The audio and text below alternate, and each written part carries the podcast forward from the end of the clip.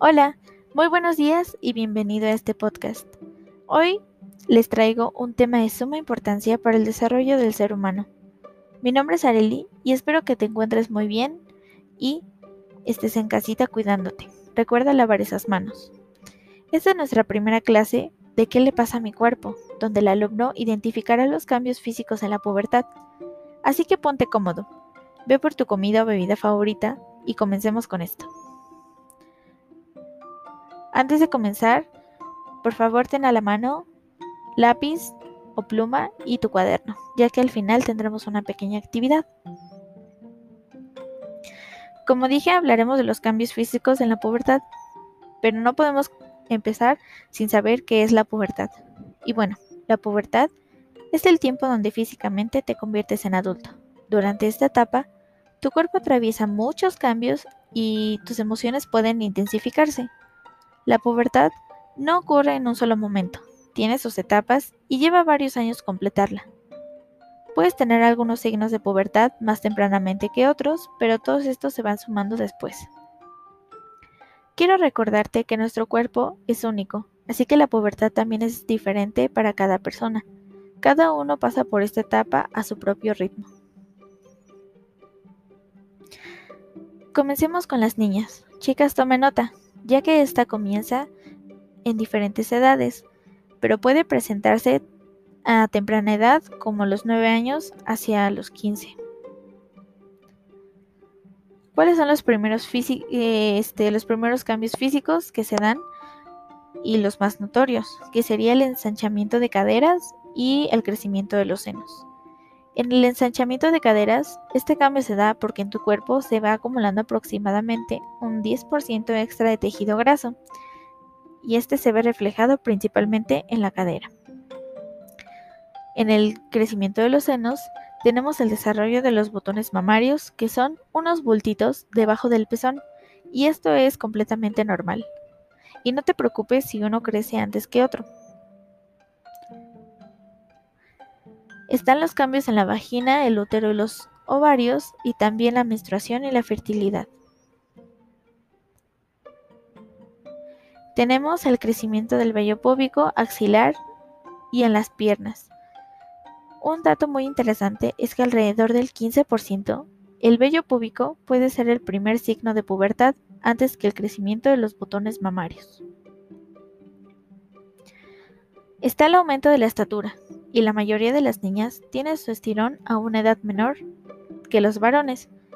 Puede, puede que algunas niñas lleguen a ser más altas en esta etapa que los varones. El tiempo en el que ocurre esto es entre el donde se desarrollan los botones mamarios antes y antes de tu periodo menstrual. Olor corporal fuerte, como la sudoración. Esto se arregla con un buen baño y un desodorante.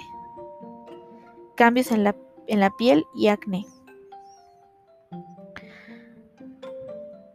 Quiero aclarar que todos estos cambios son completamente normales, ya que son cambios importantes en el desarrollo del ser humano. Estos cambios físicos, claro está, van de la mano con nuestros cambios hormonales y emocionales, pero estos son otros temas que aclararemos en otra clase. Hablemos ahora de un tema donde las niñas se sienten avergonzadas o algunas les aterra, y es la menstruación. Pero antes quiero decirte que es algo completamente normal en, las, en nosotras las mujeres y no debemos sentirnos avergonzadas de ello. Empezando por el flujo vaginal que es una secreción eh, vaginal leve, moderada, de color transparente o blanco, que comienza de 6 a 12 meses antes de tu primer periodo menstrual. Después tenemos eh, el sangrado vaginal, que ocurre como parte del ciclo menstrual. En las mujeres, esto a causa de que te preparas para una posible, un posible embarazo. Pero si esto no ocurre, el útero se desprende y esta es la sangre menstrual que sale de nuestro cuerpo a través de la vagina.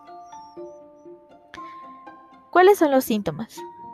Bueno, algunos síntomas son dolores o calambres abdominales o pélvicos, como los cólicos, dolor en la espalda baja, hinchazón y dolor en los senos, antojo de algún alimento en particular como lo es el chocolate o todo lo dulce, irritabilidad y cambios de humor, dolor de cabeza y cansancio. Ciclo regular o irregular. Algunos jóvenes tienen un ciclo menstrual de 28 días y otras pueden tenerlo de 24 y 30 o más días. El periodo irregular es algo muy común en las mujeres que eh, apenas van comenzando a menstruar, pero en general después de unos años el ciclo menstrual se vuelve más regular. Sin embargo, muchas mujeres siguen teniendo periodos irregulares cuando ya son adultas. Eh, si bien algunas niñas tendrán sangre roja y brillante en su primer periodo menstrual, otras tal vez solo sea una secreción escasa de color marrón rojizo, y ambas son completamente normales. Los periodos irregulares se dan porque el cuerpo se está adaptando a los cambios fisiológicos que tenemos. ¿Y te has preguntado cuánta cantidad es la que perdemos al tener nuestra menstruación? Y pues la cantidad máxima que uno eh, considera que es normal es de 50 y 100 mililitros. Ahora hablaremos de estos famosos cólicos que a todas nos hacen sufrir de repente y es completamente normal. Eh, estos se manifiestan ah, durante los primeros días de tu periodo y te explicaré por qué sucede. Esto ocurre porque la prostaglandina que es una sustancia química, produce las contracciones del útero y puede producir dolor. Ahora hablaremos de cómo puedes recoger esta sangre y existen distintos tipos de métodos para esto como son las compresas o toallas sanitarias, los tampones y la copa menstrual que es la más moderna hasta ahora. Aquí acabamos con los cambios físicos de las mujeres. Pero recuerda, toda mujer experimenta estos cambios a su tiempo. Como dije al principio, cada cuerpo es diferente y único, y no debes de avergonzarte por estos cambios que vamos a tener todas. Es el momento de los varones. Así que tomen nota chicos, pues ellos también experimentan cambios físicos en esta etapa. Tenemos el desarrollo de la musculatura, el crecimiento de los testículos y alargamiento del pene, que estaremos hablando en un segundo de él, el crecimiento del vello corporal, púbico, axilas, bigote y barba. También las primeras erecciones y eyaculaciones. Esto es cuando el pene se endurece y está erecto, debido a que está lleno de sangre, y las eyaculaciones ocurren aproximadamente entre los 12 y los 16 años de edad. Está la eyaculación nocturna, nocturna o los sueños húmedos, y es una eyaculación involuntaria de semen durante el sueño. Las poluciones nocturnas son más comunes durante los últimos años de la adolescencia, aunque se presentan también en algunos adultos. Puede estar o no acompañada de un sueño erótico. Algunos hombres se despiertan durante o al finalizar la eyaculación, mientras que en otros siguen durmiendo y solamente se dan cuenta al despertarse y comprobar que la ropa interior está manchada, o ni siquiera lo notan ya que ésta ya está seca. Durante la pubertad, el 13% de los hombres se eh, ha experimentado la primera eyaculación en su vida. También eh, crece en el cuello la conocida manzana de Adán, el aumento de estatura, la voz cambia y se hace más gruesa, y la sudoración y olor fuerte, así como el acné. Chicos, esto es completamente normal, pues todos los hombres pasan por lo mismo y si no me creen, pregúntenle a sus padres.